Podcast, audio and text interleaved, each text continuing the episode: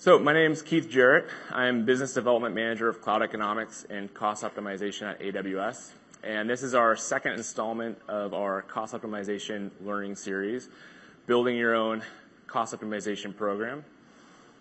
So by show of hands, how many folks actually joined us on Tuesday for our cost optimization at scale presentation? Okay, a few folks. So today is that next step in the journey, right? Today is about talking, taking the frameworks and the approaches we talked about on Tuesday and starting to put some meat around it, right? Starting to talk about the journey for how we take these frameworks and approaches and start implementing with, within our environments and creating scalable and repeatable processes. All right? And so what we learned on Tuesday is that the reason why we're here is that these types of opportunities are large, right? When we start doing this well, we start seeing it pay a lot of dividends internally, right? So we talked on Tuesday about customers showing examples of how they actually take these best practices, implement them within the organization, and by doing so, save 20%-80% off their AWS bill, right? So the savings potentials are large. And again, we talked about that framework, and that framework really starts with architectural best practices, right? But as we heard Werner talk about this morning, is that it's not just enough to think only in terms of architecture. We need to support it with operational best practices as well, right? So we talked a little bit about that, and we'll talk a little bit more about that today. And at the center of that operational model is a team, right? It's humans, and it's keeping these types of cost optimization recommendations continuing and repeating over time, right? And so that's why we're here today, right? We're gonna hear from Intuit. We're gonna hear about their journey over the last year, because 12 months ago, they were sitting where you guys are, right? Intuit joined us for our cost optimization at scale presentation last year, and they walked out saying, "You know, I think there's some opportunities for us here in terms of optimizing our environment and becoming a little bit more efficient." So we're gonna start to hear that story, and we're gonna start bridging that gap between frameworks and implementation, right? Going through some of those lessons learned by setting up this type of program, kind of if we were to go back and redo it, how would we do it, right? And hear some of the wins and some of where they're going from here.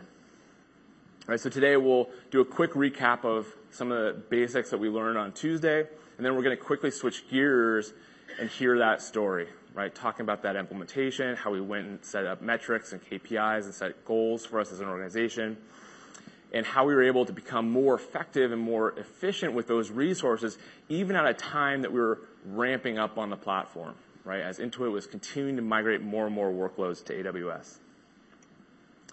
So let's quickly recap what we learned on Tuesday. All right? And the first is, when we start looking at our bill, and we look at all those things that are gonna be driving our bill and our spend month-over-month, there are a number of them, right?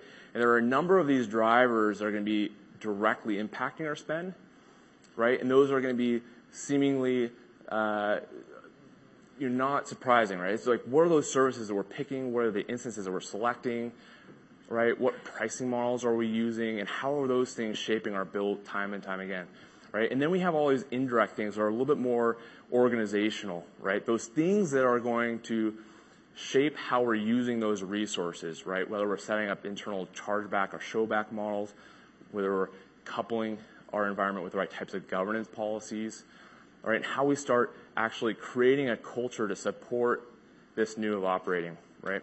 And because there's so many things here, right, beyond this slide, right, that's inherently where a lot of the economic opportunity lies with AWS, right? Because whether it's me looking at picking new instances or using auto-scaling more effectively, or moving up stack to take advantage of our managed services like RDS, or looking at serverless architecture like Lambda, there are all these things that will help influence our ability to become more effective on the platform. But where your long-term economic benefits are gonna come from is, as we continue to innovate and find those waste within our environment and continue to strip out that waste, so we can drive our costs down over time, right? But when we work with a lot of our customers who are particularly successful with regards to cost optimization, what we see is time and time again, They're pulling the same types of levers, and they're pulling them in a repeatable, scalable way that's not gonna set them up for one-time success, but ongoing success, right? And so if we look at what those five things are, the first is making sure we're picking the right instances, right? And what that means is when we go about right-sizing, we're gonna look at our instances that we've deployed, we're gonna look at the utilization of those instances by leveraging CloudWatch, and we're gonna ask ourselves, are there opportunities for us to downsize those instances? Right. The second is making sure that we're driving application elasticity, right? Making sure we're using those resources for when we need them, but turning them off when we don't, so that we're not spending at always-on rates. Right? It's picking the right pricing model. For our spiky and variable workloads, we need to make sure that we're using spot and on-demand, and for those predictable, always-on workloads, leveraging reserved instances. Fourth, it's making sure we're leveraging and optimizing our storage environment, finding those objects that are running in S3 that are good candidates to run in S3 Infrequent Access and in Glacier. And then it's supporting all of these levers in a continuous improvement through measuring and monitoring our environment and identifying those additional opportunities for us, right? And by doing that, we start to create a scalable, repeatable process, right? And we'll start to see some of these themes emerge through Intuit's story. So enough with me. Let's meet the team, right? Dieter and Elvie are part of Intuit's technology financial team, and the two of them are responsible for really driving their cost optimization program. And before joining Intuit, Dieter was part of Netflix's capacity planning team and responsible for helping them build out their internal spot market and implementing right-sizing mechanisms and really driving a culture of cost transparency within that organization. Elvie's been with Intuit for the last 12 years and supporting their business and functional groups from financial and strategic planning perspective, and helping them with financial modeling, with business intelligence.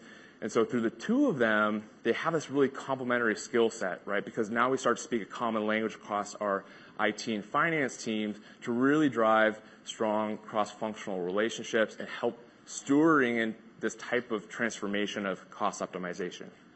So with that, I'm pleased to introduce Elvie Lee. Thank you. Thanks, Keith. All right. So hi, everybody. Um, I'm Elvie Lee, and um, Dieter and I are happy to be here today to talk to you about our uh, cost optimization program. Um, before we get started, I just want to quickly go over what we're gonna cover in this session. First, we'll give you an overview of Intuit and our journey to the cloud, and we're gonna share with you our cost optimization journey, what we've done in the last 12 months, what we've learned, and where we started to initially focus our efforts, including reserved instances, reporting and tools, as well as processes. And then Dieter is going to um, walk you through the next phase of our cost optimization journey, what capabilities and tools we're gonna be working on. And also, he's gonna talk about how we're infusing a cost-conscious mindset into our organization, including um, a chargeback model that we manage with our teams. And at the end, if we um, have time, we can uh, take questions, or we can take them on the side. Um, but what I really love to do is hear from you on how you have helped your teams with your cost optimization journey, and if there are any ideas and suggestions that you'd like to share with us, I would love to hear that. Okay, so a little bit about Intuit. Um, Intuit is a um, financial management solutions company. We help people manage their financial uh, personal financial Uh, you know budgets, and we um, help run your small businesses. And we have um, over 8,000 employees worldwide, mainly in the U.S. Our flagship products are QuickBooks, TurboTax, and Mint. And our online products are growing really fast. Our QuickBooks Online accounting solutions has over 1.5 million subscribers, growing 40% year-over-year. And our TurboTax Online product sold over 28 million units last year, growing 15% year-over-year. And our online personal finance product, Mint, helps over 6 million users manage their money and their budget and improving their financial lives. And we're recognized by Fortune as one of the best companies to work for for the last 15 years, and we're also the most uh, Fortune's most admired software company in the world for the last 13 years. All right, with that, I'm gonna now go into a little bit talking about why we, uh, why Intuit is migrating uh, to the cloud, going through the cloud journey, and also um, why we needed to invest in a cost optimization program. So Intuit has navigated through a change journey where we went from a desktop company to a cloud product and platform company. As we migrate from desktop applications to mobile to online solutions, we have to also shift our platform to the cloud so that we can increase developer speed and agility, which will help them innovate and deploy faster, and it will help us increase our competitive advantage and also help us accelerate towards a true SaaS and cloud company. Um, going to the cloud will also help with our elastic workloads that have peaks and valleys, such as our tax business, and also our online personal uh, finance product, Mint, has a high adoption rate after New Year's resolution.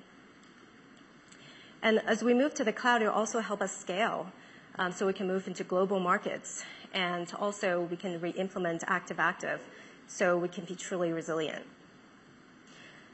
So why we're going why why do we need a cost optimization program? Well, as we migrate to the cloud, our footprint and our costs are gonna continue to increase. So we need to start um, looking at opportunities to reduce our costs by putting the right programs in place.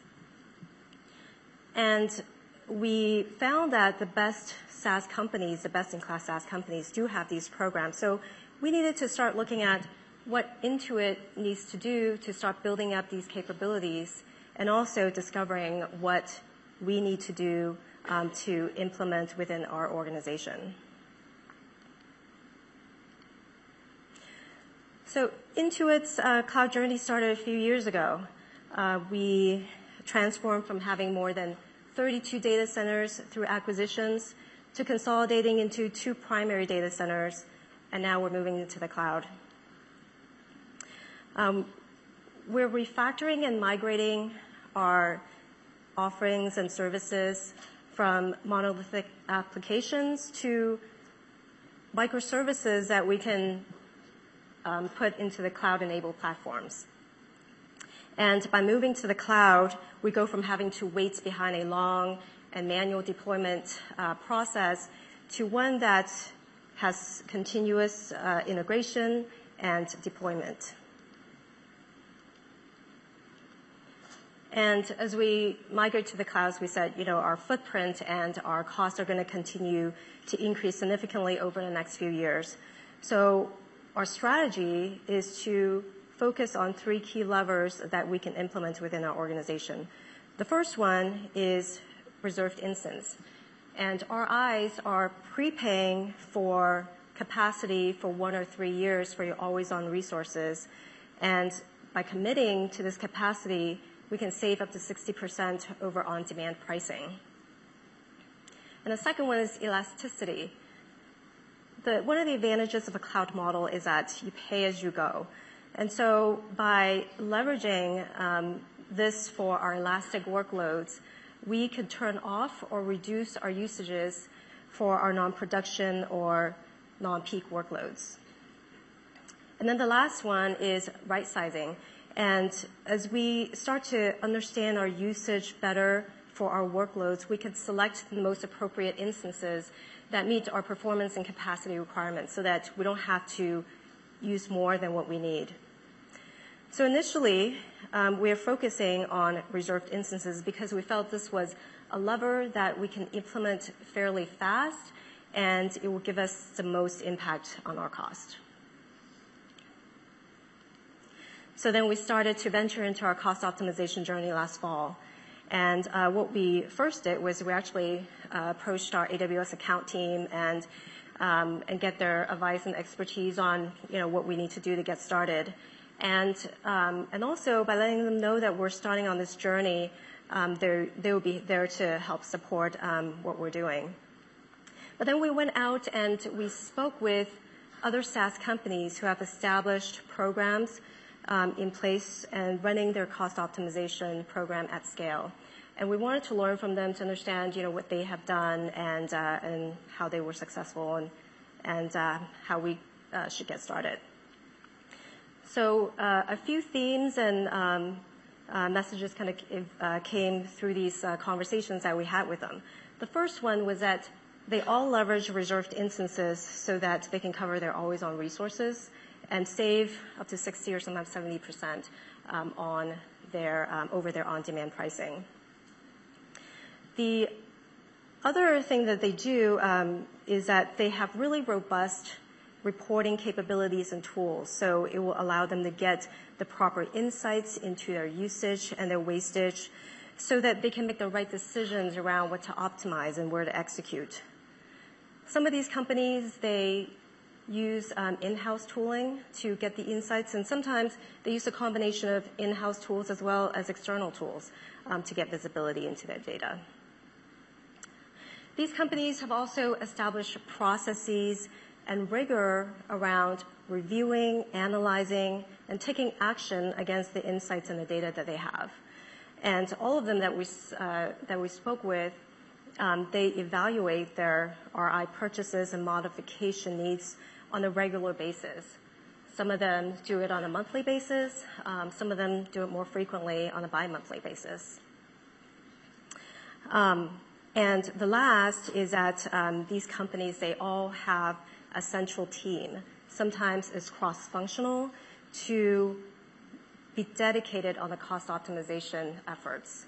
And these teams are not only to execute and drive the process across the organization, but um, they're also actively managing the program so that um, they can also drive policies, governance, and operational best practices across the company.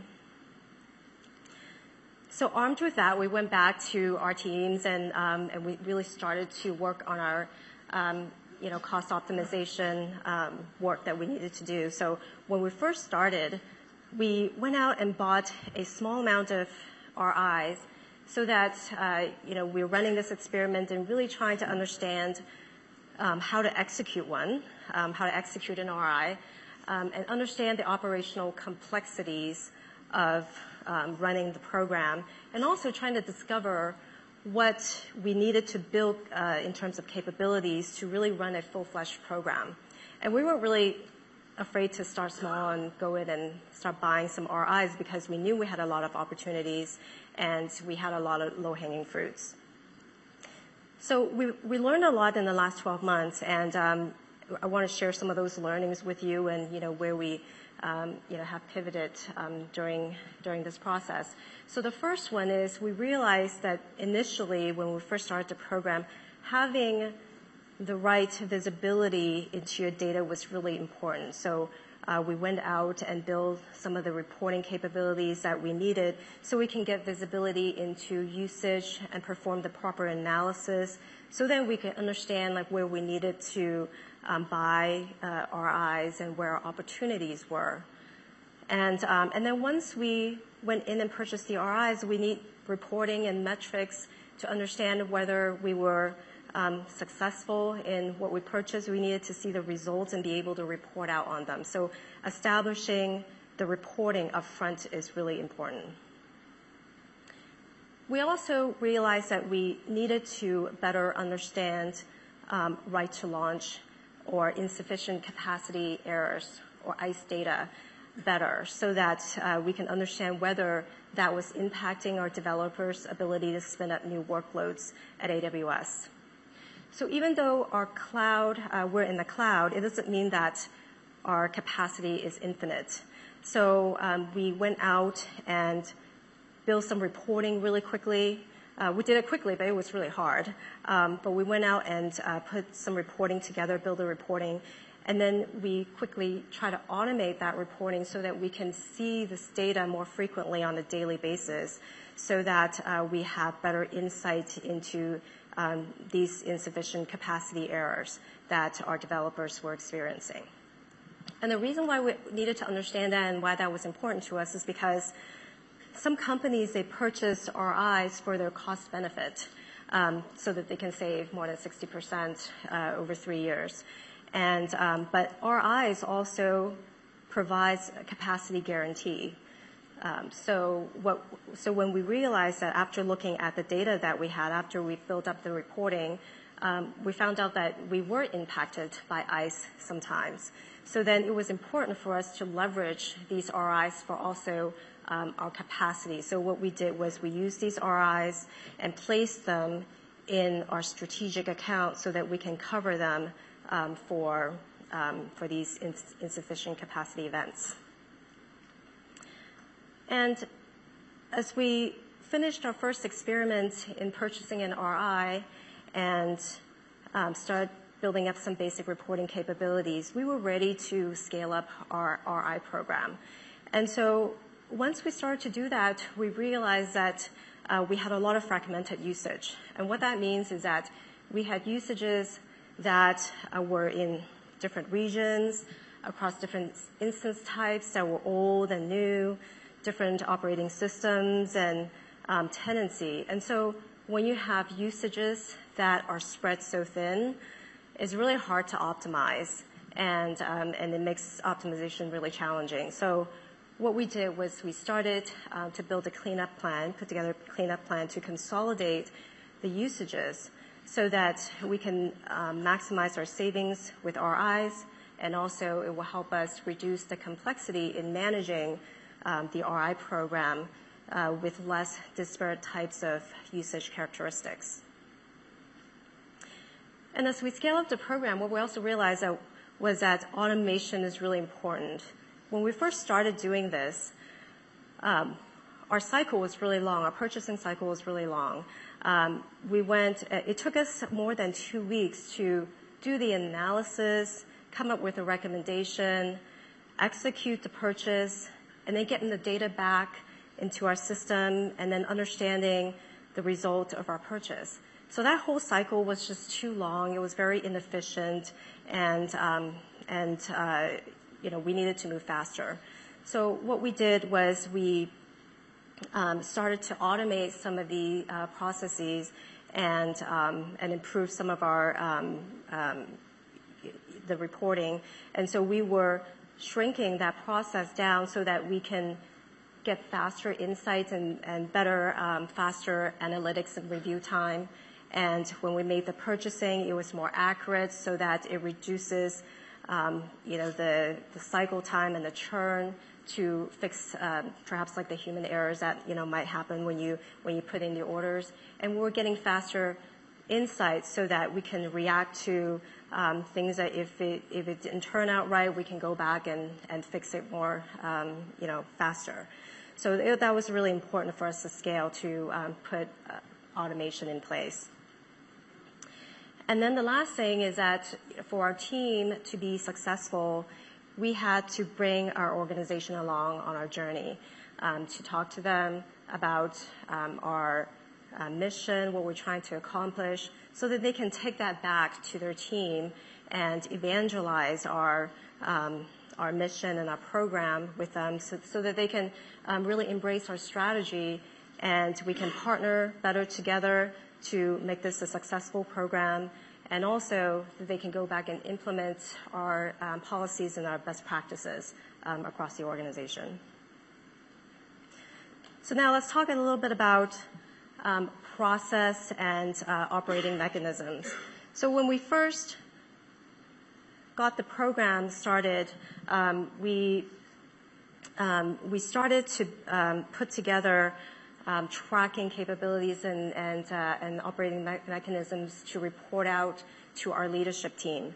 And it was... And initially, we Uh, established monthly meetings and now quarterly with our CTO and CFO to give them visibility on the program that uh, we've established, and also report out on the progress and the successes that we have, as well as any concerns that may have come up, um, you know, uh, that you know, we needed their help with, so they can really help us, um, you know, push to get things done for our program. And so in those meetings that we have with them, we have three key metrics that we review, which is in the dashboard that you see on the lower right-hand um, corner there. And so the first metric is RI coverage. And what that is, is um, how much of your usage is covered by reserved instances so that you're paying a lower rate um, for your usage than your on-demand pricing. And Um, the top left graph that you see there on our dashboard, that represents RI coverage in the orange bars.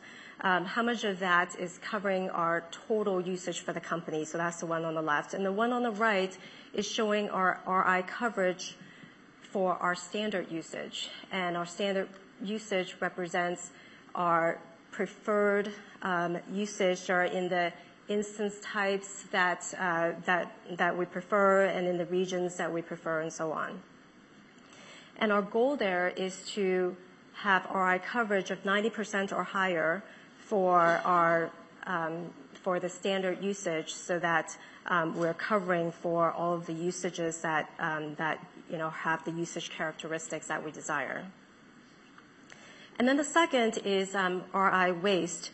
And so with uh, this metric, which is represented in the bottom um, left-hand um, corner of the dashboard, so with RIs, when we make the purchase, it's very specific in terms of what uh, region you're going to buy them at, what instance type, what uh, operating system, and what tenancy. And so when our usage changes, our usage pattern changes, we need to go and modify those RIs so that they can continue to stay highly utilized.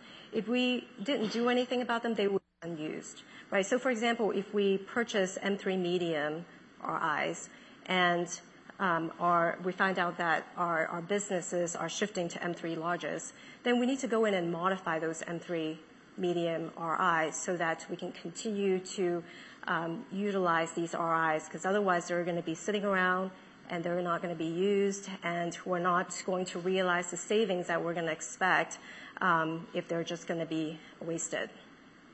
So our goal there is to keep waste to the minimum and um, and below our 10% um, range.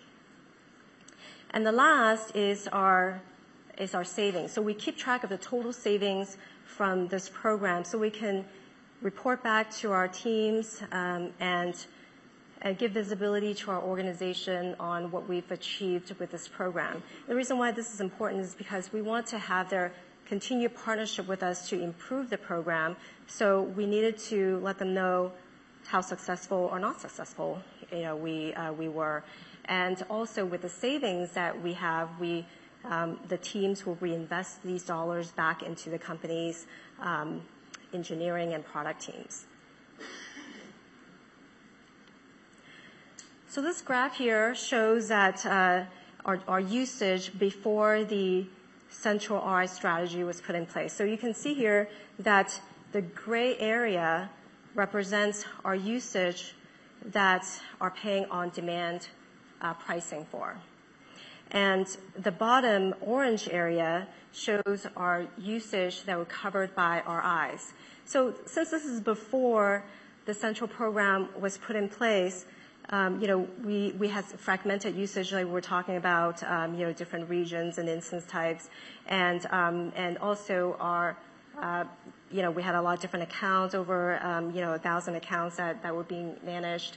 And also some of our business units were going out and buying some ad hoc reserved instances. So that's why you see the orange area that you know, we did have a little bit of reserved instances. It wasn't a lot, but then best practices were shared across teams at that time. So after we put the central program in place um, and we started to clean up our usage and we have the tools and capabilities to um, scale up the program, we saw that our coverage went up pretty significantly after that. And in the last 12 months, uh, since we have started um, doing this, our usage has continued to go up. But because we have these RIs in place, the cost per usage hour has declined um, during that time. So in summary, I just wanted to tell you that in the last 12 months, we've done a lot and we made a lot of progress. And we didn't a year ago, we didn't have any RI programs. Now we have one that we actively manage, and uh, we have RI coverage of about 80% right now for our standard usage, and where our goal is to get to that 90% or higher. We went from having a really scrappy RI purchasing process of two weeks or longer. Now, through process improvements and automation, we've cut that down by more than half, but we still have more work to do. So with more automation that we're gonna be doing, we're gonna try to get that down to one day. Um, and a year ago, we had a lot of fragmented usage and um, a lot of different accounts, and we're trying to clean that up now and consolidate um, uh, these uh, usages so that we can be more effective with our RI program and really help us scale up our RIs.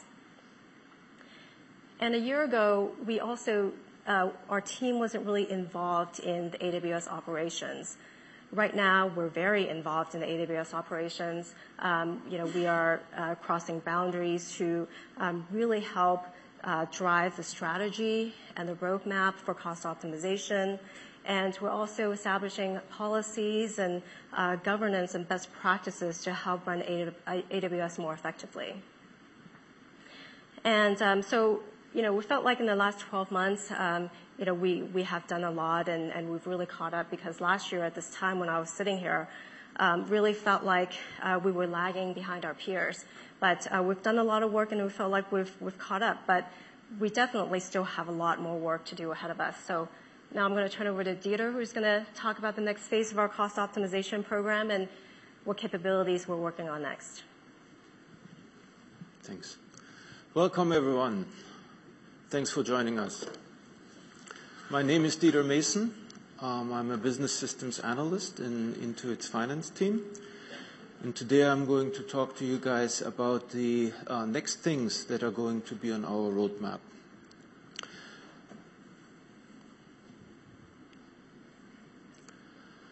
So our initial focus is going to be, of course, on the detailed billing report or the new version, the cost and utilization report. That will be your foundation.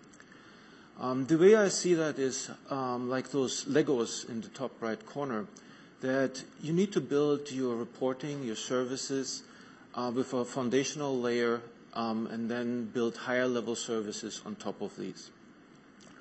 So as you automate the detailed billing report, it will provide you with cost information. You move forward with uh, looking into RI modifications, making them faster, reducing the time of the manual uh, effort that is required to do those, to the point where you can actually automate those RI modifications. Um, currently, we are looking at uh, Cloud Health as uh, one of the venues to do so. Next step will be to take a look at the RI purchase recommendations. Initially, they will be done by a person, and it will take some time. Uh, you will go back and forth and analyze um, what you can be doing. Eventually, you want to do those automatically, and again, we are looking at uh, Cloud Health as uh, one of the venues to do so. One of the next steps that you need to do before you can go into right-sizing is you need to know what your utilization is on the instances. You need to look at your CPU utilization, you need to look at your RAM utilization, disk, network, other metrics as well, like packets per second, uh, uh, IOPS on your disks, and so forth. And you need to build a automated right-sizing service um, on top of that, because you can't have people sitting there, hands on keyboard, typing for right-sizing purposes. You want to be as quickly as and automated as possible.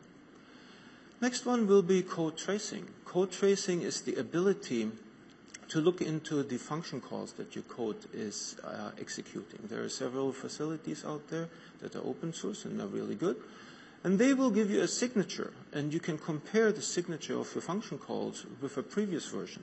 So when you have a new version of the code, you can take a look at that and see, "Okay, am I doing more database calls? Am I doing more disk I/O? Uh, why is there latency on the network?"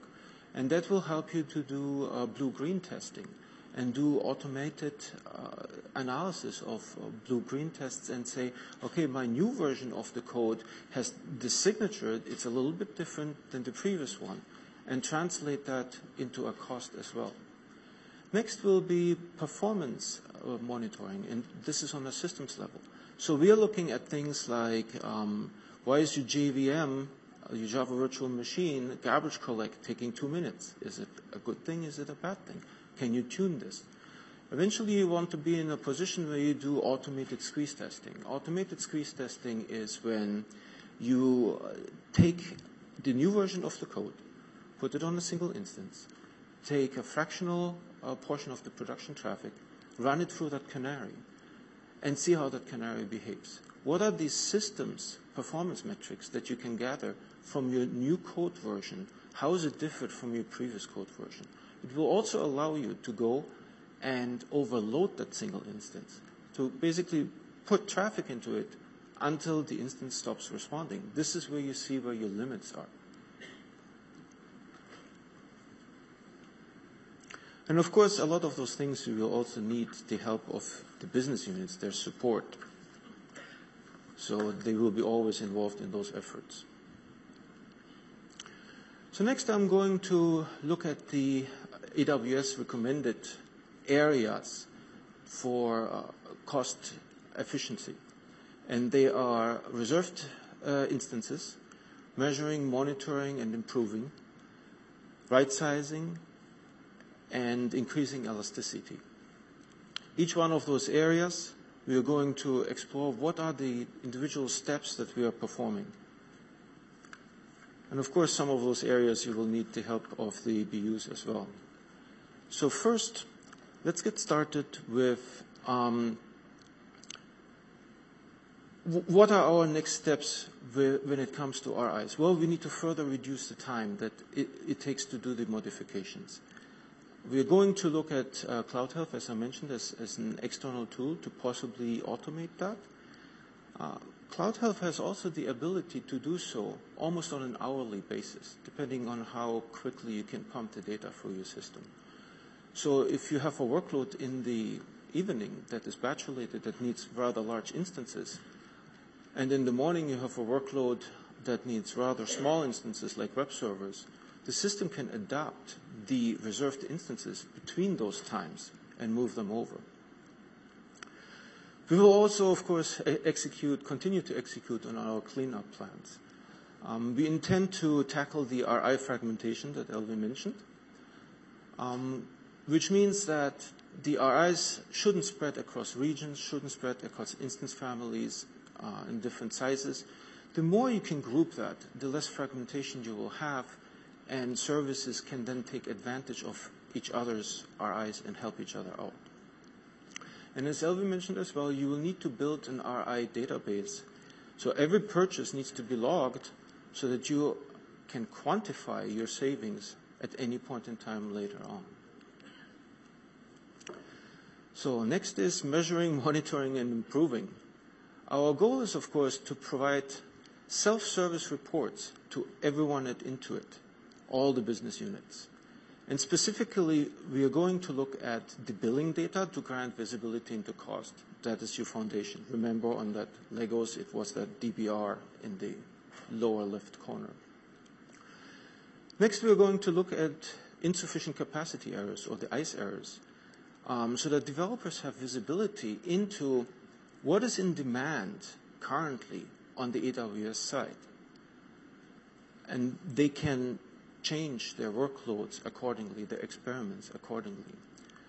And also we are going to look into RI utilization. So we need to see which RIs at any given point of time during the day are being utilized. So the developers can see for new projects and for existing workloads, how can I best take advantage of those RIs? And of course, if you have unutilized RIs, they already paid for, developers can launch workloads there and at, at no additional cost for experimentation, for example. Over time, this will also allow us to track behavior of BUs and how that behavior changes. You will see emerging trends. BUs may look at certain instance types for certain workloads. Like, for example, we currently have M3 mediums that are very popular. Um, you will also need to take that automation a step further um, and not do daily feeds, That is nice. That is a good start. But you want near real-time or real-time data feeds. So one of the first candidates for that will be the insufficient capacity exceptions, the ICE reports. We are looking at CloudTrail and CloudWatch um, to automate that and have a real, uh, near real-time visibility into these. Next is right sizing. So right sizing is where you match your workloads with the instance types, the instance type and the size, the family. Um, here you will need some kind of facility that allows you to collect CPU, RAM, disk, network, and maybe some other metrics you will learn uh, on your journey, like packets per second may become important. You will need some kind of facility to uh, to be baked into every AMI. We are currently looking at collectd. CollectD is open source, so that's a good thing. Ultimately, you want this automated as well. And again, we are looking at cloud health. However, it needs the metrics to be able to make decisions, to be able to algorithmically make decisions in an automated fashion. So you first need those metrics in your AMIs, in your Amazon machine images. Additionally, when you look at your cost and you look at your bill and you tally everything up by positions, probably EC2 will be your top position when you just sort it with the highest on top. Eventually, you will go the second largest one, the third largest one. And for us, this is going to be RDS, S3, EBS, and snapshots. Generally, we are going to look into enabling automated cleanup and lifecycle management. Uh, Capital One has Cloud Custodian as an open source, I believe, and it's a very promising package, so very excited about trying that out. Last not least, we are going to look at increasing elasticity. Elasticity is when you turn stuff off when you don't need it. That's a good thing. When you think of your office, the chairs, the desks, they are there whether people are using them or not. In the cloud, you don't need to do that. You can turn it off and you don't have to pay for it. So there will be some fairly low-hanging fruit. We are currently looking at the dev and test environments, turning those off. Um, and there will be a lot of savings just uh, having it off during business hours. Also, we are exploring autoscaling as a mechanism for uh, very large workloads, for our big offerings, when they are not at peak, to scale them down and then use that capacity for something else. So you will need some other workloads that can take advantage of that unused capacity.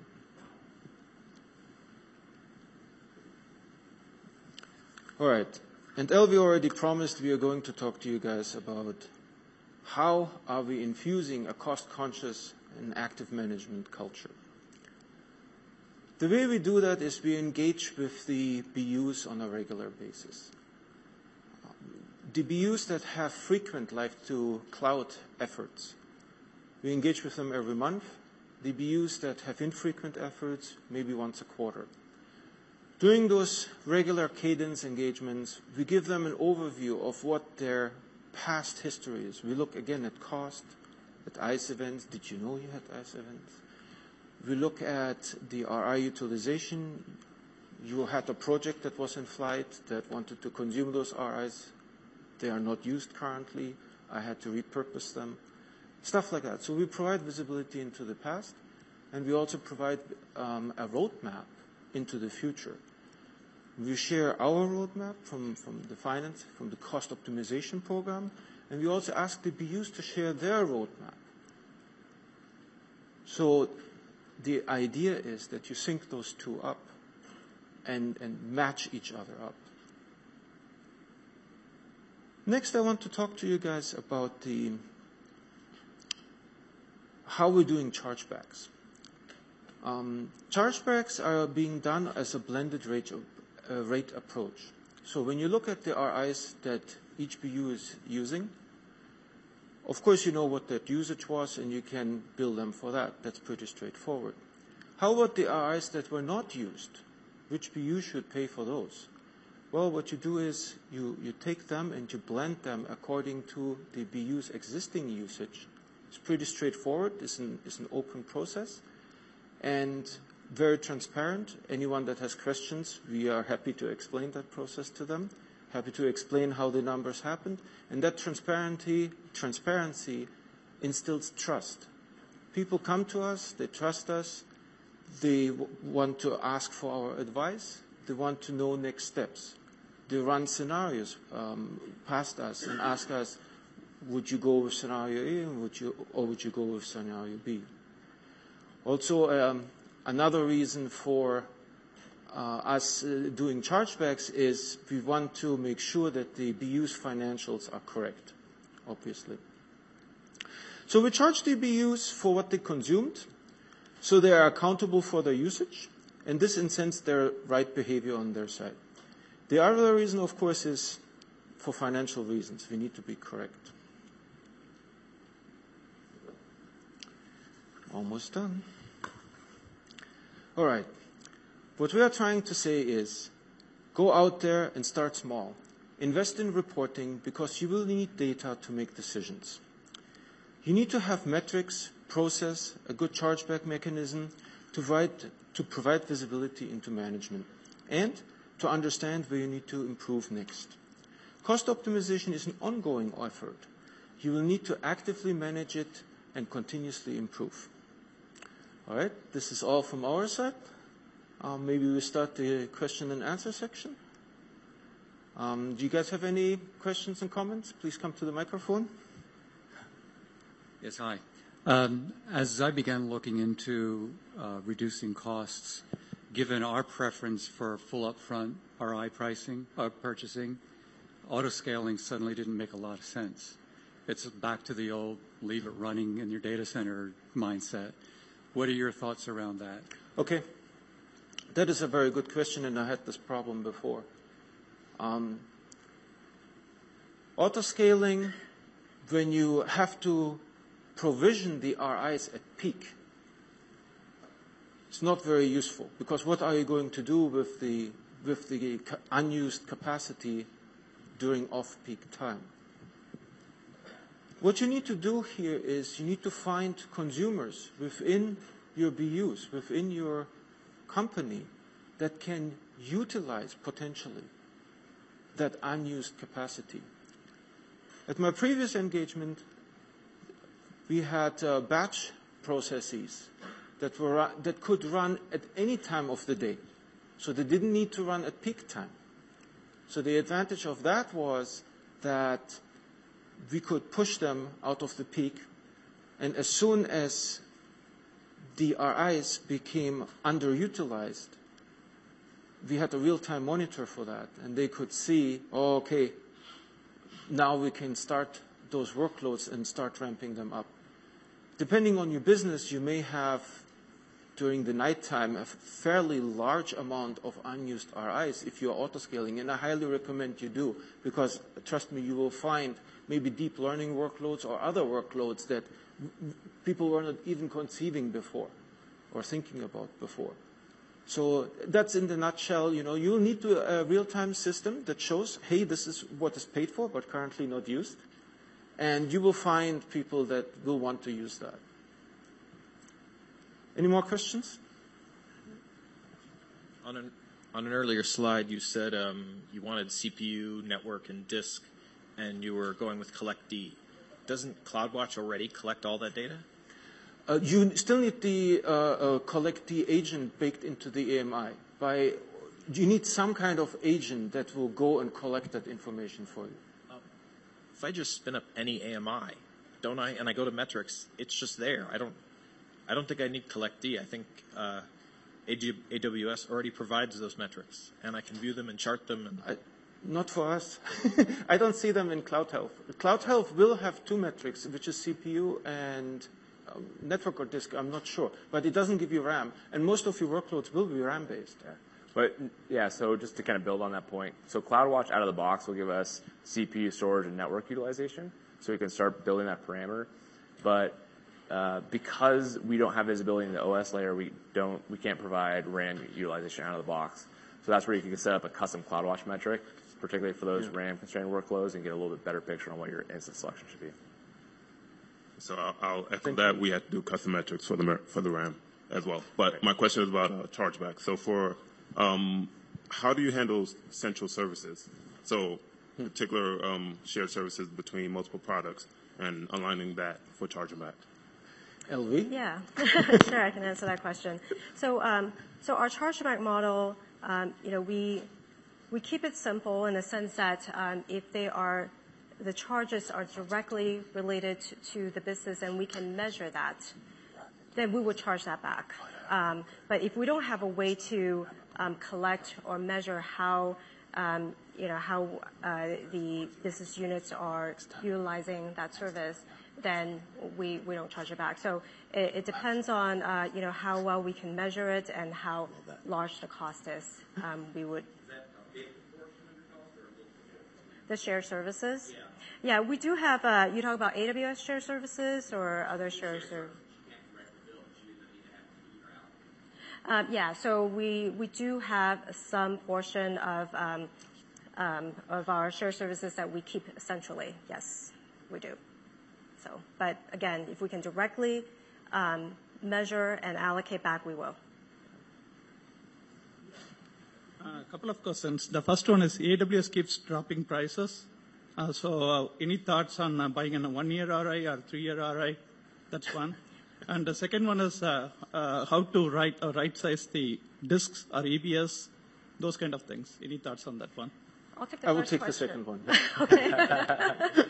Okay, so um, on the first one is, yes, uh, AWS does lower their on-demand pricing every year, um, but we do get such a large um, percentage of savings from three-year RI. So you can either buy one year or three years. Um, So we uh, tend to lean more towards the three years because it gives you the most amount of savings. And the ROI, if they're fully utilized for three years, um, uh, well, actually, if they're fully utilized, our ROI, um, we can recover that uh, in about a year and a half. So we feel like um, even if the price keeps dropping over the three years, we're still come out very favorable with those ROIs. Okay. The second question was around, around uh, right sizing specifically. Yeah, right-sizing EBS, uh, like uh, right-sizing the IOPS, those kind of things. Any thoughts that uh, that you guys did? So that is, of course, a difficult question, right? Because you're saying, um, I have a dynamically sizable amount of storage, for example. What would be a good size? I differentiate between a starting size. You don't know what it will be. You don't have any history of that service. So th- that is the phase where you still need to explore. And once you have history, I typically take the 95th percentile. So you need to look at the maximum of, of all time, but you want to remove outliers. Maybe there was a runaway service. You can use that principle with almost everything. With disk, you need to be a little bit careful because some databases, when they run out of disk, they just stop and don't tell you much about that. Um, but 95th percentile is the, basically you need to take the peak, right? Because you can't be less. The same with RAM, the same with, with almost everything, unless you can burst it like CPU. You can burst a little bit, um, but the unburstable workloads you just need to take the maximum, but remove outliers. If there was like something weird, like the installation, there was a, an image, an ISO on that disk that didn't belong there, right? Get rid of that, uh, those data points, and then 95 uh, percent, uh, 95th percentile will be what you were targeting. Please. Last one. This is probably for Elvie. Um, this is so you showed us roughly two and a half years of RI data on that first graph, um, and I guess and you mentioned that you also had about a thousand accounts that you were managing. My question is, um, how did you how how big is the team that you ended up developing to to provide that central service, and then how do you go about policing and managing um, the the accounts and making sure that people are adherent to what it is you're doing? Where do you get the teeth that you use to leverage and make people do what they're you know, Yeah. to do? So our team, um, so cross-functionally, we're a team of about five, right? So there's Dieter and I in finance, and then we have uh, a couple of folks from our reporting and, and operations Software team. engineering, What's that? uh, IT. Uh, yeah, yeah. So, um, So the way that, uh, you know, so what we established, so we do have reporting that can tell us uh, which accounts and which workload is uh, operating outside of the parameters that we prefer, right? And so we follow up with, um, you know, obviously the, highest offenders. So, um, so we have reporting, and during the BU meetings, or maybe on an ad hoc basis, we reach out to them and talk about those um, accounts that are outside uh, of the usage um, characteristics that we want. And so, um, so we're building capabilities right now to uh, track that and also having a feedback loop so that we can follow up and make sure that because there are some instances where there might be valid business reasons why they're um, going out to those uh, you know uh, usage areas. So so we got to understand that first before we just say, hey, you know, you got to move and we don't approve that. But um, but we want to understand the business reason, and it is a lot of work to go out there. But we prioritize based on um, you know the highest uh, workload and um, you know the the groups that have the highest number of um, accounts that are outside of these parameters. So we focus on those first, and then we work down on our list. But it is a lot, and you know it does take some time to do that. But we're building automation and reporting to help us uh, keep track of that. Okay. And as a follow-on, are you a standalone function, or, or is it a track within a cloud program and into a cloud program, or is it a standalone function that you guys have? we are the cloud program. Yeah. This is it. yeah. yes. Okay. Yeah. Thanks. Thank you, everyone. Do you want to close it? No, great. All right.